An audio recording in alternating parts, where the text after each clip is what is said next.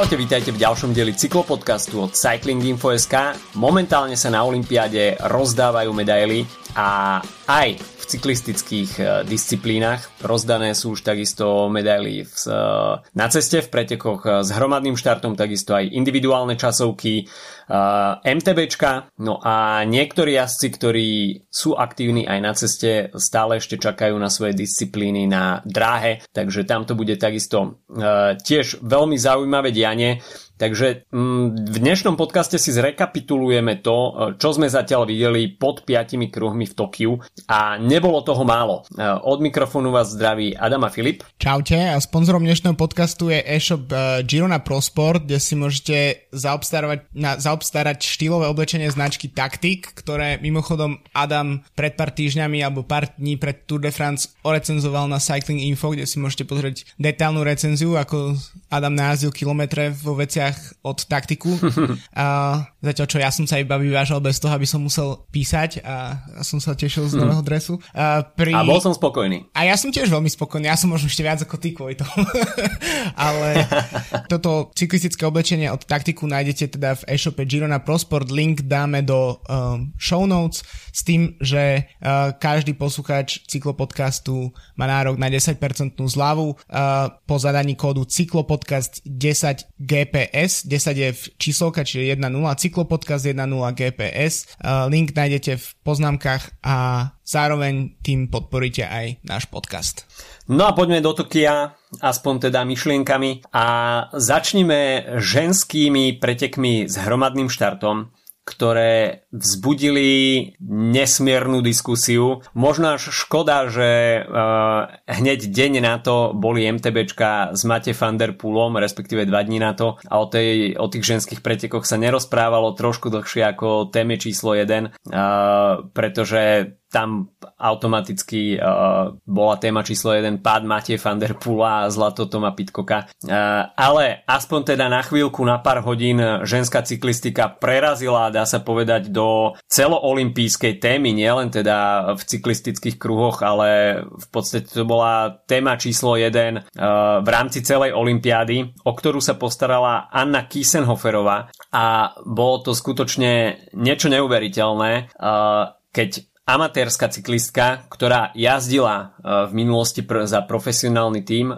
Loto Súdal, e, ale už niekoľko rokov je bez kontraktu a tento rok má najazdené tri pretekárske dni aj s tým olympijským. A zisk olympijského zlata pri v podstate plnej konkurencii toho ženského cyklistického sveta, tak je niečo neuveriteľné a spôsobom, akým sa jej to podarilo, v podstate ona iniciovala ten únik na kilometr 3-0 a dotiahla to až do víťazného konca, tak e, to, je niečo neopakovateľné. Tá bilancia, ktorú hovoríš, to je on lepšie ako Thunderpool. E, tri preteky a dva, dva vyhrala, lebo vyhrala aj rakúsky šampionát v e, časovke. Ono, niekedy ten príbeh tej Kiesenhoferovej bol trochu podľa mňa ukazovaný v médiách, akože naozaj, že to je niek- niekto, kto včera nasadil, nasadil na bicykel a dnes vyhral Olympiádu. To samozrejme nie je pravda má za sebou desiatky pretekov, potom um, boli informácie, uh, o, samozrejme málo kto si jej meno pamätal alebo tak, ale boli informácie o tom, ako vyhrala uh, etapu pretekov, ktoré išli na Mont Ventoux pred niekoľkými rokmi, čiže to už samo o sebe je veľká vec. Pravidelne štartuje za rakúsku reprezentáciu na pretekoch okolo Ardeš, alebo teda mm-hmm. a, a známe ženské cyklistické týždňové preteky v Ardeš. Uh, odporúčam sa vrátiť v archíve nášho podcastu, myslím k Tereze Medvedovej, s ňou som sa tuším o, ňo, o nich bavil, že to je naozaj ako sú pekelné preteky, čo sa týka žensk, ženský, ženského pelotonu. Takže ďalšia vec je, že um, dosť často sa objavili vlastne potom informácie o tom, akože, ako sa Kiesenhoferova naozaj veľmi dobre pripravovala na to, ako, aké bude napríklad počasie v Tokiu, čiže vysoká mhm. teplota, mm-hmm. vysoká vlhkosť. Čiže to, že je vedkynia v podstate uh, jej i veľmi pomohlo v tom, že uh, sa dokázala dobre pripraviť. Takže ona sa má cieľila na 20, top 25, myslím si, že to je celkom hmm do, dobrý výsledok, keď si to porovnáš, ale je, um, je to samozrejme aj o šťastí, ale zároveň je to tak, že to šťastie nemôže byť 100%, ale môže to byť 50 na 50, 50% príprava, 50 šťastie. Uh, hrozne veľa okolností tam hralo dokarát neskôr v um, Holandianky mal jednoznačne najsilnejší tým, um, všetci sa na nej pozerali, bolo to proste, bol to ten tým, ktorý mal kontrolovať preteky a nevždy to robil. Ostatné tiež pomerne silné týmy v podstate to nechávali kompletne na Holandsko, potom tam mala uh, asi 60-70 km pred sebou tam mala miernu kolíziu Annemiek van Vleuten z uh, mm-hmm. Emil Norsgaard z Dánska. To tam zdržalo trochu, pretože museli Holandianky sa vrácať späť do pelotónu. Takže toto všetko, no a potom tie nešťastné biele tabulky, kde sa písali, kde sa písali uh, ten rozostup časový, uh, tak to sa tiež nedivím, že v tej situácii bez, bez rádia naozaj nevedia poriadne prečítať alebo sa neviem, spoliehajú na to, že aké informácie sa k ním dostane. Um, potom je tam trochu, je to trochu ako keby smutné, že celý tento príbeh o tom, že Holandianky alebo Annemiek van Vleuten konkrétne nemala spočítané, že tam ešte je jedna žena v úniku pred ňou, tak to trochu prekrie to samotný, ten samotný výkon, výkon Kiesenhoferovej, ale je to, je to, podľa mňa je to v podstate dobrá reklama asi pre ženskú cyklistiku. Neboli to úplne najlepšie preteky, ktoré podľa mňa mohli byť minimálne v Riu, kde sa tiež Annemiek van Vleuten stala takú nešťastnou hrdinkou po tom hroznom páde v zjazde, mm-hmm. tak uh, tiež podľa mňa bolo dosť veľa gifov a videí, až to bolo ako dosť hrozné, keď tam ukazovali ako nevládne telo Van Vleuten z jazde, tak uh, to, to tiež sa takým spôsobom spropagovali tie, tie preteky, ale tie napríklad boli akože podľa mňa oveľa viac napínavé, ako, ako bol vlastne tento záber, keď sa ukázalo, že fakt, že neviem, 20-30 km pred som, že to už ako nemajú ako dať ten, ten, ten, mm-hmm. rozost, že ten rozostup bol tak obrovský a Kizenhoferova išla tak dobre, že by musela, musela aj odpadnúť noha, aby to proste nedala v jednom momente fakt, že to mohli robiť čokoľvek, postaviť sa na hlavy, ale už to jednoducho prepasli ten moment, kedy mohli jej náskok stiahnuť a to z toho spravilo trochu drámu, ale, ale veľmi malú drámu. Takže, ale je, akože je to jeden z takých tých, uh, ja tak ako jedným okom sledujem zvyšok Olympiády, tak sa ti máš tie príbehy zo športov, ktoré normálne nesleduješ, uh, také tie, presne tie romantické olympijské uh, výsledky a podobne, tak toto je jeden z nich, akurát my to možno vnímame trochu inak, keďže sledujeme tú cyklistiku každý deň a uh, v podstate nám, uh, ja som v živote o Ane Kiesenhoferovej nepočul, aj keď som si potom pozrel jej Pro Cycling Stars, tak som pozrel nejaké live pre, preteky v minulosti časovky, kde štartovala na majstrovstvách Európy sveta a tak, ale nikdy mi to meno nezrezonovalo a teraz si ho už asi budem pamätať minimálne najbližšie 4 roky. ja som veľký fanúšik tohto víťazstva a normálne bol som na takej veľkej vlne, tešil som sa z toho, pretože pre mňa je to skutočne úplne fenomenálne, že v podstate uh, cyklistka, ktorá dajme tomu obetovala tú svoju cyklistickú kariéru um, štúdiu, hej, má proste PhD titul z matematiky, tak uh, v podstate dá sa povedať, že akademická kapacita. Ale stále popri, popri aj, uh, dajme tomu, tej vedeckej činnosti práci, neviem, že čo konkrétne robí, tak je schopná sa pripraviť uh, na takto vrcholné podujatie. A v podstate mm, na jej snahe je vidieť, že napriek tomu, že nepreteka profesionálne, tak e, má určité highlighty v sezóne, hej, dajme tomu tie, ten rakúsky majstrak v časovke alebo preteky s hromadným štartom a potom vie, že ide na Olympiádu a pripraví sa na to, tak e, je vidno, že je stále cieľa vedomá, že neprišlo to iba tak uh, lusknutím prstu, že uh, zrazu som na Olympiade a pokúsim sa spraviť nejaký výsledok, ale um, skutočne je tam za tým vidno obrovská snaha a kombinovať profesijný život uh, s, s takto uh, vrcholovou cyklistikou alebo akokoľvek vrcholovým športom je pre toho športovca neuveriteľne náročné a o to si myslím, že to má oveľa väčšiu cenu. No a samozrejme prišlo to za takých okolností, akých prišlo prišlo. Na Olympiade nie sú povolené vysielačky, kontrola tých samotných pretekov pred tými je o niečo zložitejšia. A tu som si ja položil takú otázku, že či je toto dobre pri, pre cyklistiku, respektíve priamo pre ženskú cyklistiku, že mm, či je to nejaký ťahák, ktorý pritiahne pozornosť a ženská cyklistika sa začne viacej sledovať, alebo je to pre, pre tých ľudí také nejaké memento, že je tá ženská cyklistika taká amatérska, že, že týmy nie sú no. schopné si po, podať informáciu, ako sa môže vôbec takéto niečo stať, lebo uh, pokiaľ by sa toto stalo pri mužských pretekoch, že, že zrazu sa nejaký úplný outsider dostane dopredu, týmy na ňo zabudnú, tak si myslím, že to, to by bol, neviem, škandál si myslím, že ako padali by hlavy, hej. To si, to si myslím, že, že by bolo úplný precedens. Pri ženskej cyklistike, neviem, ako... Mm, sám si neviem predstaviť byť vo vnútri toho týmu a zrazu zistiť, že takéto niečo sa stalo. Hej, ako, a pri Holandiankách, ktoré patria k absolútnej špičke, čo sa ženskej cyklistiky týka. A tá ich reprezentácia, ten reprezentačný výber e, má v podstate top topov, čo sa týka aj toho realizačného týmu, že nikto nebol schopný podať informáciu do auta a z auta, aby sa to nedostalo v podstate dopredu, tak e, to je pre mňa na jednej strane komické, na druhej strane absolútne akože nepochopiteľné, mm. ako hmm. sa takéto niečo mohlo stať. Takže e, má to pre mňa toto víťazstvo aj plusy, aj minusy, čo sa uh, takej tej príbehovej, emocionálnej stránky týka. Je to samozrejme niečo úplne ako keby z inej galaxie. Na druhej strane uh, absolútne zamyslenia hodné, že, že ako sa niečo takéto vôbec môže stať, že, že zabudneme na niekoho, kto má vpredu 5 minút náskok a v podstate až po preťaní cieľovej pásky sa, sa Anemic Van Vleuten dozvedela, že aha, ja nemám zlato, ja mám striebro. Aha, hey. OK.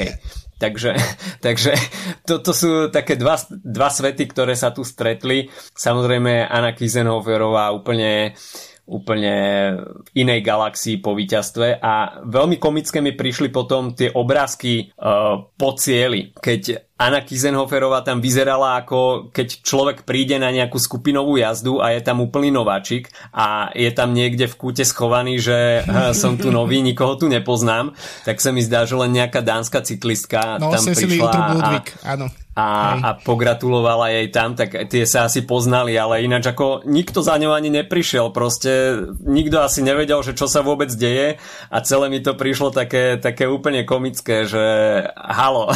Plus, ten tým, plus uh, Kisenhoferová nemala spolujazkyňu v pretekoch, čiže Áno. nemáš nikoho z týmu a práve po mňa aj ten celý ten tým, uh, jej základ jej týmu bol ešte aj v technickom aute predpokladám a tí, čo boli na mieste, tak to bolo je čo, jeden, dva ľudia. To, je to, až mne mne, mne prišlo až také, že až, až také kruté od tých kamier, koľko tam ukazovali a vlastne tie hey. ktoré prešli od toho, že, lebo ja som si v prvom momente povedal, OK, fan ten cool, teší sa aj zo striebra, keď, keď eh, prešla celou že akože fajn, že, že možno to bere ako satisfakciu po tom páde v Riu a podobne. A potom sa ukázalo toto celé a zároveň potom Marian Vos v rozhovoroch hovorila, že ona predsa vedela, že Kisenhoferová bola ešte vpredu. No, ako trochu to zatenilo celú, celú tú situáciu a neviem, je to podľa mňa veľký chaos. Uh, možno to ukazuje trochu, že, že tam um, chýba nejaký akož väčší profesionalizmus, respektíve, že ten okraj tých naozaj profesionálnych tímov a profesionálnych pretekárok je pomerne úzky a tiež netreba zabúdať, že mm. v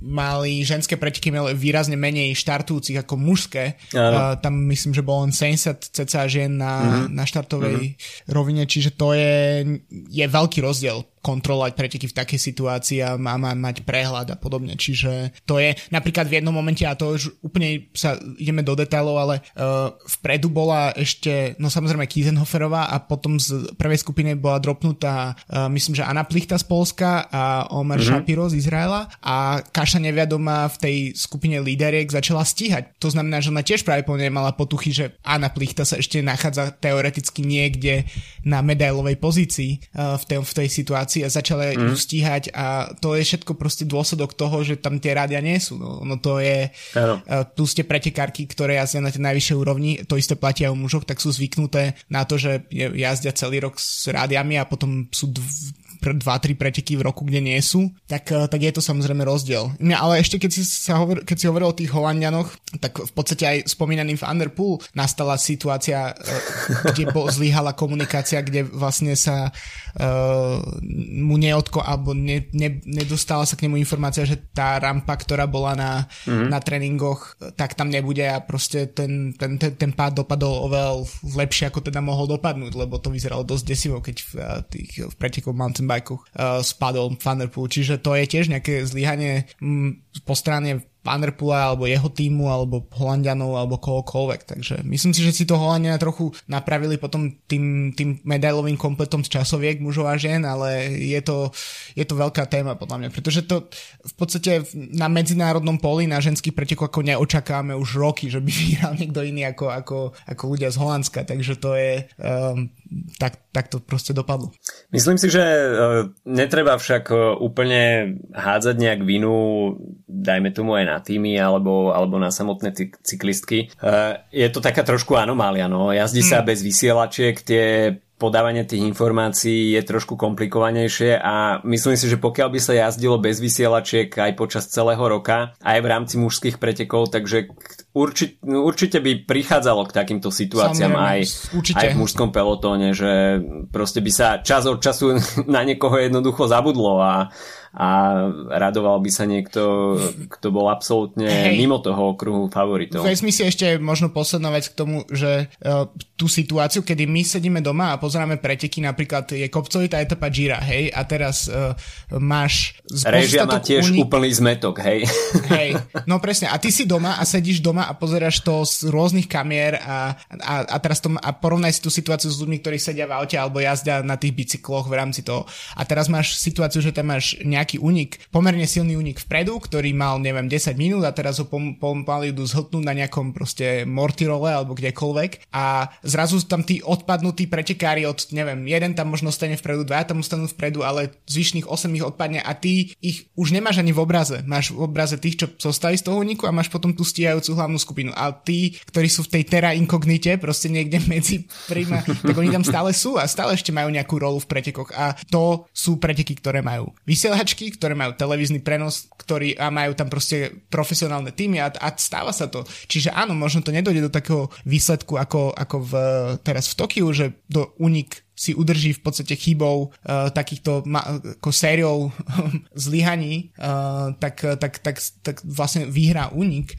ale, ale tie situácie sú v podstate vždy tak na okraji, že podľa mňa sa kľudne môže stať, že niek, akože boli by sme asi prekvapení, keby sa to stalo na nejakej platforme ako je Tour de France alebo podobne, ale niekde na nejakých menších pretekoch podľa mňa to hoci kedy môže k tomu dojsť. Len to asi nebude toľko no, diskutované ako na Olympiáde samozrejme. Aby sme sa presunuli aj ďalej, pretože o tomto by sme sa mohli rozprávať skutočne hodiny. Bola to a stále je téma, ktorá bude rezonovať ešte nejakú dobu tak teda Anna Kisenhoferová z Rakúska, zlatá medaila, Annemiek van Vleuten, z Holandska streborná medaila, Eliza Longoborgini nakoniec bronzová. No a poďme k pretekom s hromadným štartom u mužov, kde sme videli veľkú, veľkú ekvádorskú radosť, a o ktorú sa postaral Richard Carapaz. Hmm. Okruh favoritov na mužských pretekoch bol neuveriteľne rozsiahly. 4800 výškových metrov, tak každému bolo jasné, že to bude pre čistokrvných vr- vrchárov a Volta Fanarta. Kde sa padá Volt Fanart do tohoto kategórie? Takže Volt Fanart sa už infiltroval do všetkých možných disciplín a úspešne aj k vrchárom. Myslím si, že morálnym víťazom pretekov je Volt, Volt Fanart. O tom asi nemusíme pochybovať. Veľmi dlhú dobu tam diktoval tempo po to má takú Brandona McCaltyho a Richarda Carapaza. Nebyť e, Volta Fanarta, tak Carapaz podľa mňa príde nie s minútovým náskokom, ale s 5 minútovým náskokom, mm. pretože tam malo veľmi málo jazdcov ambíciu stiahovať túto dvojicu a Fanart si najbližšie mesiace zažije to, čo Sagan 3, 4, 5 rokov dozadu.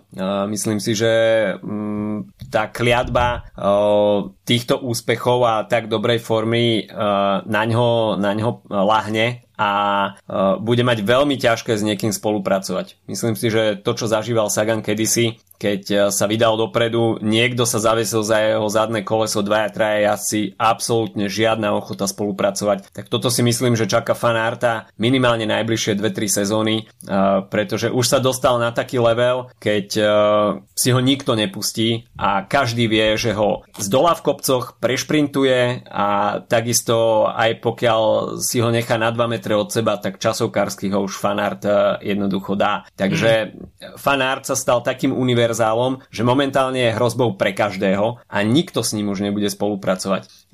Na, napriek tomu z toho bola strieborná medaila, čo pre fanárta za daných okolností má cenu zlata, o tom sa asi nemusíme rozprávať, ale Carapaz na druhú stranu nepríliš aktívny v týchto pretekoch, uh, tak ako sme videli aj na Tour de France, same blafy, uh, ale nakoniec tam ukázal atak, uh, hoci teda ten atak inicioval Brandon McCarthy, ale Nakoniec McCall tým celkom dobre spolupracoval, takže pre Karapaza zaslúžené víťazstvo, ukázal tam veľké srdce a zlatá olimpijská medaila na jeho krku. Podľa mňa je až zaujímavé, koľko sa vyrojilo vlastne uh, takých uh, poznámok po, po jeho víťazstve, že nás to prekvapilo, ale zároveň nikto nevie, prečo nás to prekvapilo, lebo v podstate Karapaz určite bol, pre, pa, mal patriť pretekárom, ktorých sme považovali za uh, favoritov alebo aspoň minimálne za adeptov na medailu. Takže mm. to, že vyhral, nie je naozaj ešte nejaký proste šok, ale zároveň je to asi po tom, čo sme videli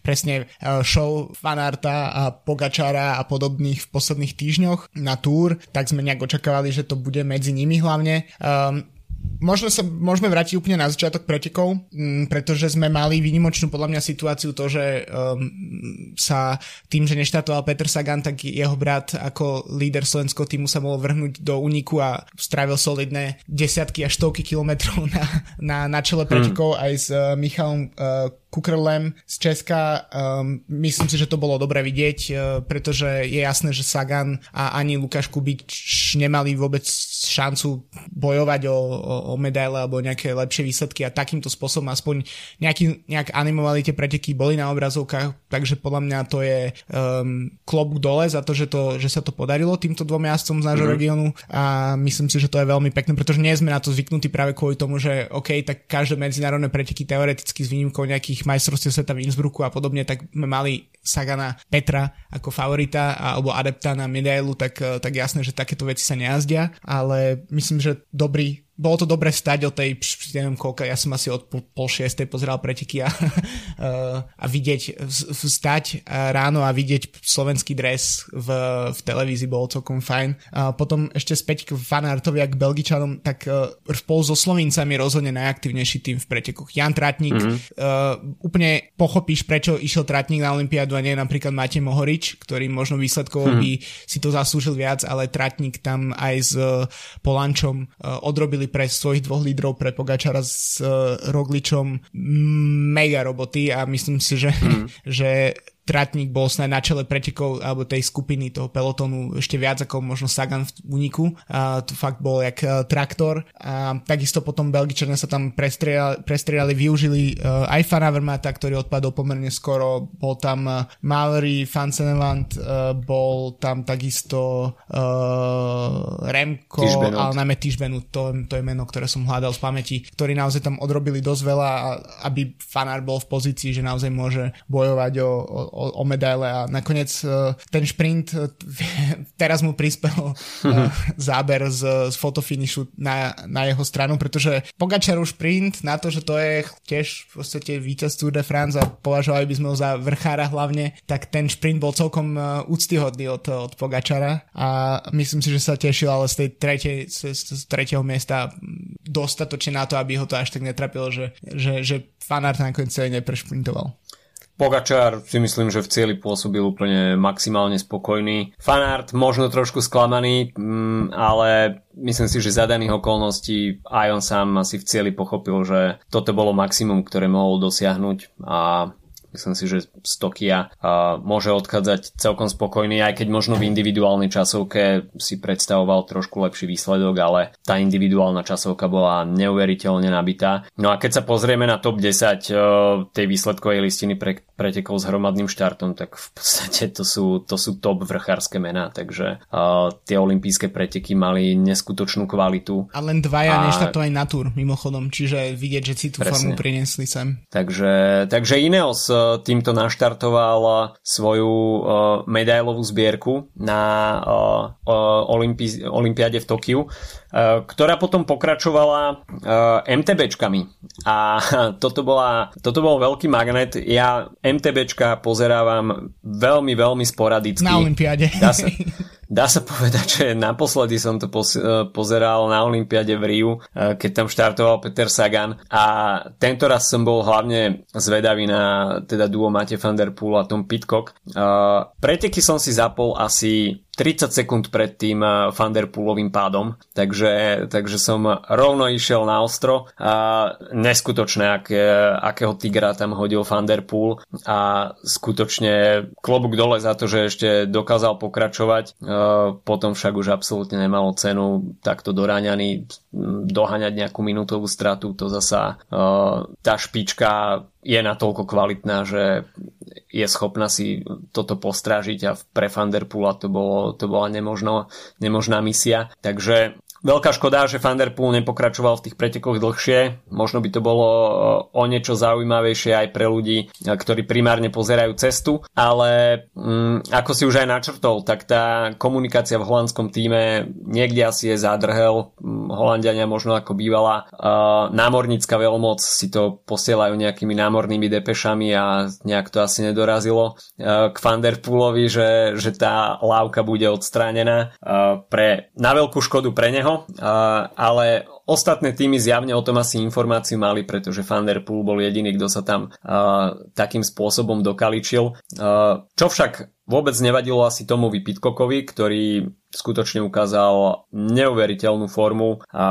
Ťažil z toho, že tie jeho vrchárske kila, respektíve tá útlejšia postava nemusela toľko, toľko ťahať do kopca a naopak tá, tá jeho explozivita, tak to je skutočne par excellence, takže pre ňoho zaslúžené zlato mm, najviac sa hovorilo o Van Der Poolovi a o to môže byť uh, tá medaila cennejšia a aj Pitcock môže byť spokojnejší, že napokon uh, vyfúkol tú všetku pozornosť práve Van Der Poolovi. No a zaujímavé na tom je, že um, Pitcock sa ledva na Olympiádu dostal, pretože neštartoval na toľkých svetových pohároch a ešte tým, že vlastne všetko je bolo poposúvané a podobne. Uh, myslím, že sa na posledných pretekoch kvalifikoval na, na Olympiádu uh, mm. v Novom meste, uh, ak si dobre pamätám. Uh, takže on tam vôbec nemusel štartovať a druhý dôvod, prečo tam vôbec nemusel štartovať je, že ho pred uh, 8 týždňami alebo 6 týždňami ho uh, zrazilo auto a zlomil si kľúčnú kosť Claro. a tak uh,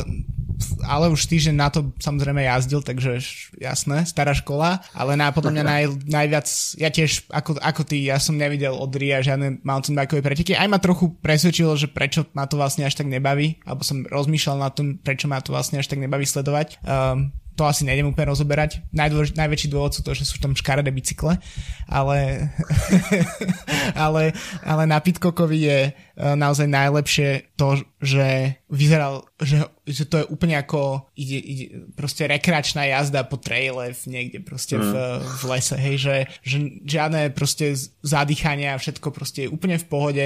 Vyzeral, ja teda keď vidím dva, dve poschodia s nákupom um, po schodoch, tak vyzerám viac zničený ako on po 90 minútach takýchto pretekov. Ako bolo to naozaj, z toho hľadiska to bolo, ako to bolo proste smooth z jeho strany, tak to mm. bolo naozaj, že zaslúžené zlato. A v podstate, keď sme pri, tý, pri tom, tak uh, pri tých príbehoch šampiónov, tak Jolanda Neff, ktorá vyhrala v mm. ženskom MTBčko, tak uh, mala pred rokom a pol preť, uh, mala nehodu, ktorá ju takmer stala až život v podstate a trvalo hrozne dlho, kým sa dostala späť. A toto boli, pokiaľ som to správne čítal, tak bol je, jedný z jej prvých pretekov vôbec pod, pod, to, pod, pod pauze. No a nakoniec e, vyhrala s ešte asi väčším prehľadom ako Pitcock uh, a nakoniec Švajčarky zobrali kompletné pódium, takže to bolo to bola naozaj oslava, čo sa týka týchto. A tiež je to, Johan Neff je tiež známa aj v podstate pre nás, čo sledujeme hlavne cestu, alebo cestu a cyklokros, tak je to tiež známe meno. Um, mm. tak, uh, takže je pre mňa asi tie MTB preteky sú zrozumiteľnejšie, hlavne keď tam vidím tieto mená, lebo vlastne z mužského, akože z mužskej, mužskej časti poznám tak uh, možno Šurtera, ako, ako človeka, ktorý vyhrával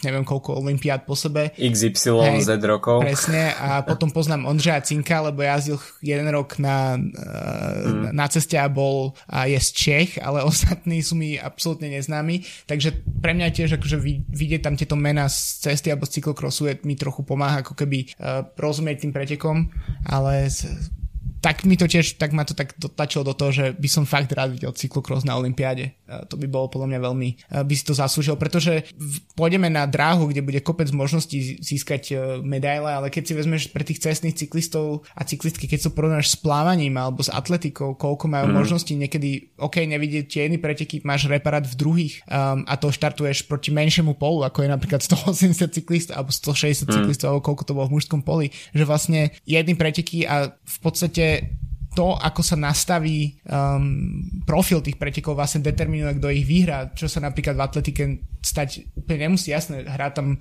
rolu nejakej, nejaké počasie a, a podobné podmienky, ale v podstate maratón bude vždy len maratón, um, chôdza na 50 km bude chôdza na 50 km a 100 metrov bude vždy 100 metrov, nebude to raz 100 metrov do kopca a raz 100 metrov z kopca. tak, uh, takže vlastne to je tak ako, že možno trochu škoda z pohľadu nás ako fanúšikov cyklistiky, že uh, tí naši ako keby obľúbení jazdci nemajú skutočne viac príležitosti vyhrať uh, zlato. Že napríklad sa musí uh, Pitcock rozhodnúť, alebo v Underpool ešte lepší prípad, rozhodnúť, či ide teda cestu, alebo či ide mountain bike a to pritom je najlepší cyklokrosár a to, uh, to tak štartovať nemôže. Proste, takže je to podľa mňa škoda, že, že nie, nie je nejaký, neviem, aké by to mali byť disciplíny, či mal byť niečo proste rovné preteky, kopcovité preteky a, a iné a klasikárske, to si netrúfam odhadnúť, ale myslím si, že ten model tých pretekov na by, cyklistika je šport, aspoň z môjho pohľadu, ktorý by si zaslúžil viac. Uh, myslím si, že viacerým ľuďom chýba cyklokros na Olympiade. Bavili sme sa už o tom niekoľkokrát, či by sa hodil skôr na letnú Olympiádu alebo na, na zimnú, tak sa mi zdá, že, že v tom štatute zimnej olympiády je, že sa to musí uh, uskutočňovať buď na snehu alebo, alebo na, na lade, áno, vyslovene. Presne. Takže, no tak takže tam, tam, je, tam je tento jediný zádrhel. Vieš si predstaviť, že by štartovali napríklad na, te, na tom okruhu, kde je, kde je lyžovanie alebo kde je, kde je biatlon, že by cyklokrosári išli na zasneženom povrchu kompletne, to by bol plán celkom pohode na tom biatlonovom by som si to vedel viacej predstaviť ako na nejakom lyžiarskom downhille. Tak to, až tak som to nemyslel, skôr som myslel teda akože... Bežecké, lyžovanie. OK. Uh, no a ešte, ešte uh, keď sme boli pri tých MTBčkách, tak uh, veľmi blízko k medaile mal aj Ondřej Cink, ktorého si už spomenul, že uh, pričuchol aj k ceste, tak bojoval tam o bronzovú medailu a žiaľ defekt, ktorý bol nezlučiteľný s ďalším pokračovaním v pretekoch, ho pripravil o, možnosť e, bojovať o cenníkov. A keď si hovoril o takej menšej atraktivite MTBčka e, voči ostatným disciplínam, tak e, práve toto pre mňa je taká jedna odradzujúca vec, prečo MTBčko až tak nesledujem, že príde ti takýto šluz defekt, mm. kde máš vyradené koleso a si mimo. Pokiaľ nemáš blízko depo, tak absolútne nemáš šancu ďalej pokračovať. Takže precinka veľmi veľká frustrácia. Bolo mi ho v danej chvíli ľúto, ale bohužiaľ, no, MTBčko je takéto. Svoje si zažil aj Sagan Briu, keď tam mal, ja neviem, 3 defekty alebo koľko možno viacej nachodil ako nabicykloval, mm. uh, ale je to v tomto ohľade veľmi krutý šport. Takže uh, toľko MTBčka, no a ešte uh, by sme sa mohli pristaviť pri individuálnych časovkách, ktoré skutočne stáli za to. Uh, Holandianky si nakoniec uh, spravili chuť a, a to rovno dvojnásobne, keď Annemiek van Vleuten uh, získala olympijské zlato, uh, Anna van der Bregen bronz a medzi ne sa dokázala ešte vkliesniť Marlene Reuser. No a to mi je naozaj... Um, je, mne bolo trochu ľúto vlastne fan Vojten, lebo trochu sa zniesla aj kritika po tých cestných pretekoch na, na adresu a uh, možno aj ona spravila chyby, alebo teda určite spravila nejaké chyby aj ona sama, ale tu si to podľa mňa vynahradila uh, úplne bezchybnou jazdou, kde OK, s, mi, s takmer minútovým rozdielom na uh, 22 kilometroch je, myslím, že v podstate deklasovala konkurenciu, um, tam naozaj nebolo o čom a vynahradila si v podstate tú, tú, tú stratu z tej zlatej medaily. V podstate to bolo asi posledná vec, čo je možno chýbalo v, v tom jej palmares, z, pretože naozaj v posledných 5 rokoch vyhrala všetko, čo sa dalo. Um, ďalšiu olympiádu možno ešte dá, má len 38 rokov. Uh, uh, na piata na Olympiáde v časovke bola Amber Niben, ktorá má 46, bývalá majsterka sveta dvojnásobná, čiže tie časovkárky možno majú dlhšiu životnosť. Um, možno zaujímavé bolo vidieť, uh, ako sa, alebo teda celkom úctyhodné aj ako sa potrapila Chloe Diger, ktorá evidentne po tom zranení z minuloročnej majstrovstiev sveta tak ešte nie je späť a skončila 7 a potom v záberi z cieľa tiež opäť dosť necitlivá kamera, keď ukazovali ako v úplnom krči leží a, a ju tam sa snažia mm. na, proste nejakým spôsobom dať dohromady. Um, a možno sa ešte oplatí spomenúť uh, Alizadu, uh, teda Masoma Alizada z Afganistanu, ktorá jazdila za um, ten cyklistický tým utečencov, skončila na 25.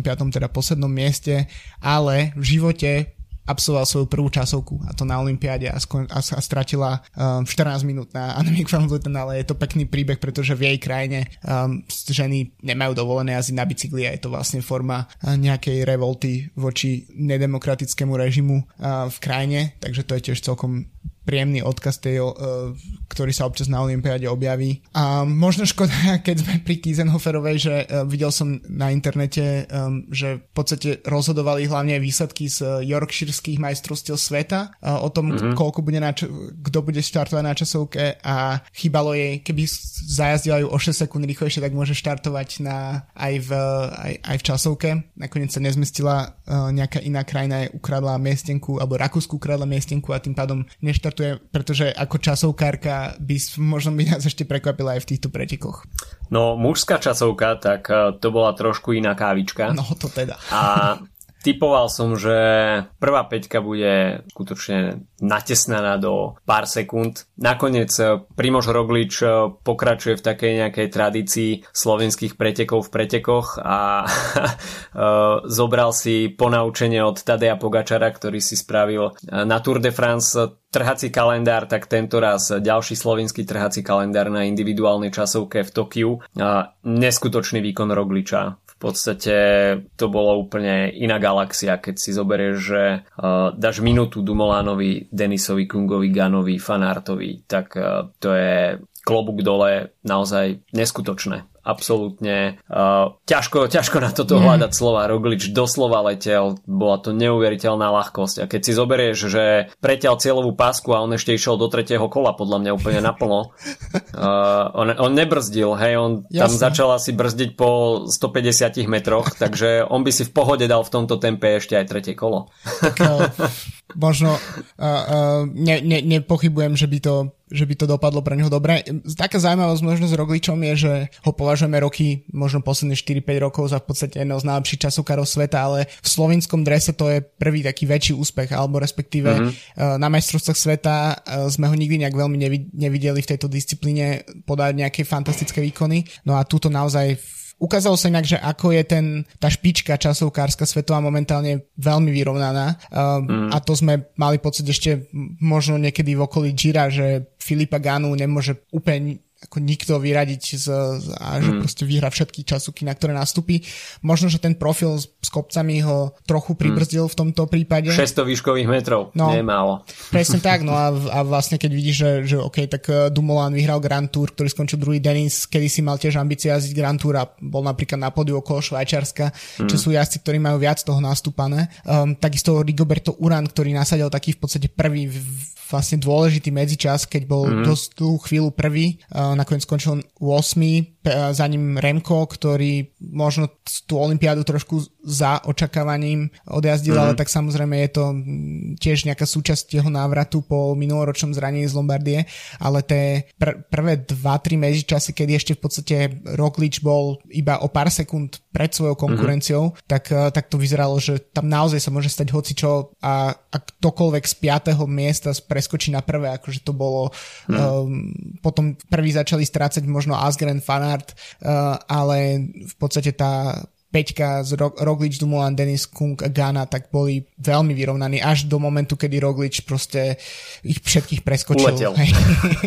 Absolútne bez, eh, bez konkurencie, ale zvyšok sa, keď si vezme, že medzi, že Kungovi, Kung mal na štvrtom mieste v podstate rovnaký čas ako, ako Rohan Dennis, teda o, mm. o stotiny sekundy ušlo medaila a medzi druhým Dumoulinom a piatým Ganom bol 5 sekúnd, čo v časovke je nič na 44 km. To môže byť hocičo, hociaký proste aerodynamická nevýhoda, alebo zaváhanie, alebo strata koncentrácie na chvíľu a, a môže to byť úplne inak. Takže um, to naozaj Roglič ukázal, že je jeho forma po tom takom možno smutnom odchode z Tour de France a potom čo v cestných pretekoch na Olympiáde to nebolo úplne najlepšie, tak teraz si to podľa mňa vynahradil zlatom. A Slovinci si žijú svoju rozprávku ďalej.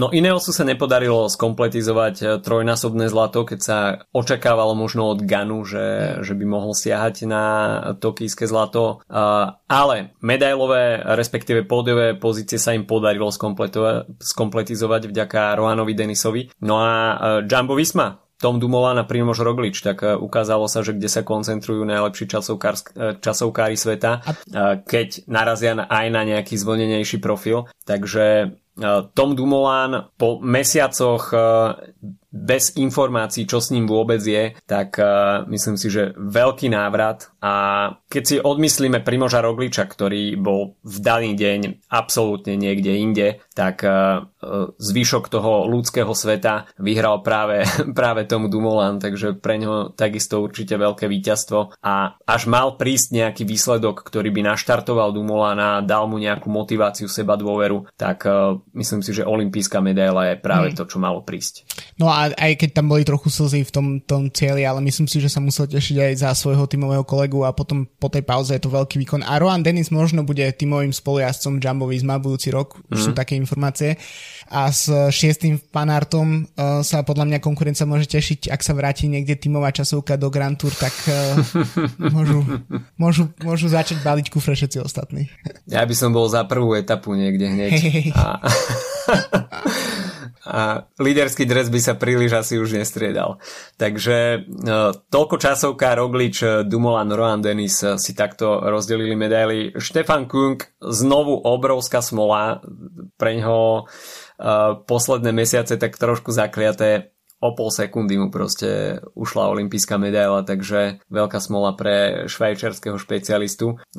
Ale Tokio má ešte na programe teda svoju dráharskú časť, kde sa takisto predstavia ľudia, eh, ktorí eh, pôsobia aj na ceste. Takže eh, z tohto hľadiska tá cyklistická misia v Tokiu ešte nekončí a bude sa dať stále ešte na čo pozerať.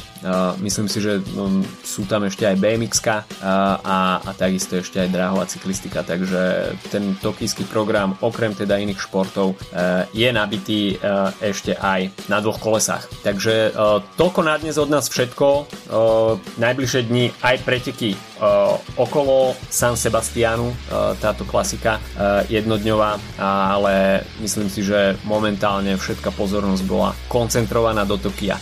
Takže počujeme sa opäť budúci týždeň, majte sa zatiaľ pekne, čau čau. Čauko.